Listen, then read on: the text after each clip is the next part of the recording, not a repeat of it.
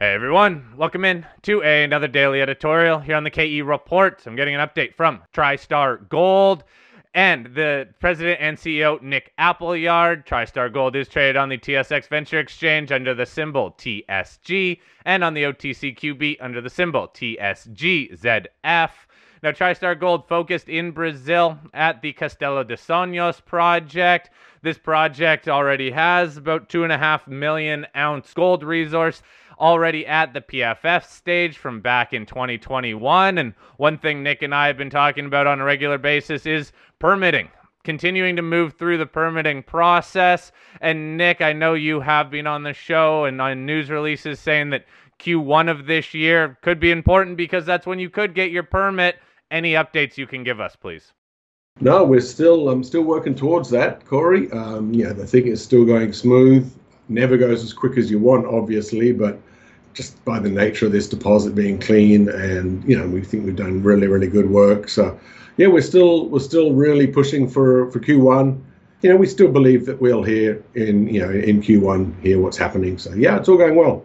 Any more work that the company TriStar broadly can do or needs to do to advance the permitting? No, there's nothing else for us to do. This is all in the hands of the permitters, you know, the authorities now. You know, I mean, effectively in, in Brazil, we lost most of February due to Carnival and, and, and, vacation time and things like that. But no, everything we've handed everything over. The EIA answered their questions, and um, you know, yeah, it's just all in their hands now. So let's let's look ahead then. Let, let's just assume that the permit is granted in the next month or two or three, whatever the time frame is.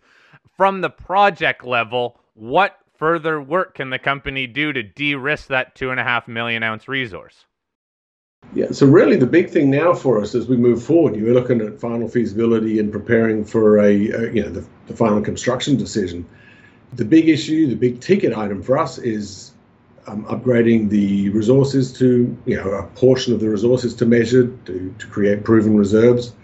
That's really the biggest de-risk, I guess, is just a well, confidence adder more than a de-risk. I think you just add add confidence to some of the resources there. That's the big ticket item.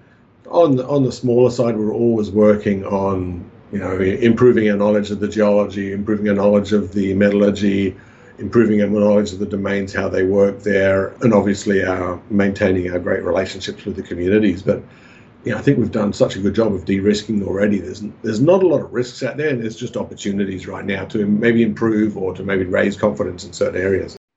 Okay, what about on like an economic study standpoint? As I mentioned, pre-feasibility study. Last time that was done was in late 2021.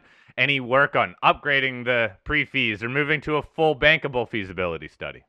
Well, no, absolutely, yeah, that, and that would be the the result of that increasing the confidence in the drilling. That would result in a an updated mineral resource, you know, hopefully with the idea of having a proportion of the indicated converted to measured, and then that would become the basis for the the final feasibility or the the feasibility study, the bankable feasibility study, which would you know be used to make the final go you know go into production decision there what times with that too is financing. I know a lot of investors, a lot of companies have been talking financing and how you even go about getting projects financed. Uh, even exploration companies have had trouble financing programs. What's the environment like for a project finance?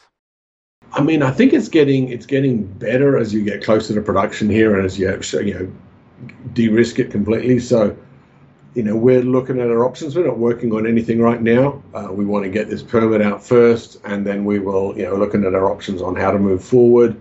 You know, without with for me, hand in hand, sort of risk-wise on the financing are the technical risks of building a project. You know, we've got a team who've done a great job at developing it, de-risking it to this point. So there's a lot of value in that financing coming hand in hand with some technical expertise and experience in project construction and then potentially into operations. So, you know, there's a a um, preference probably, or at least a lot of advantages to that financing coming through a corporation rather than a, a banking financial institution. Nick, is there any chance that this asset, Castelo de Sonhos, and the two and a half million ounce resource could be an add-on asset for another company that's in production or some other operation that's in the area or at least just in Brazil or is this really a standalone project that needs to be built on its own? I mean, there's no, there's nothing close enough where okay, you've got two projects within 10 kilometers or or 20 kilometers where they can, you know, really get a lot of logistics.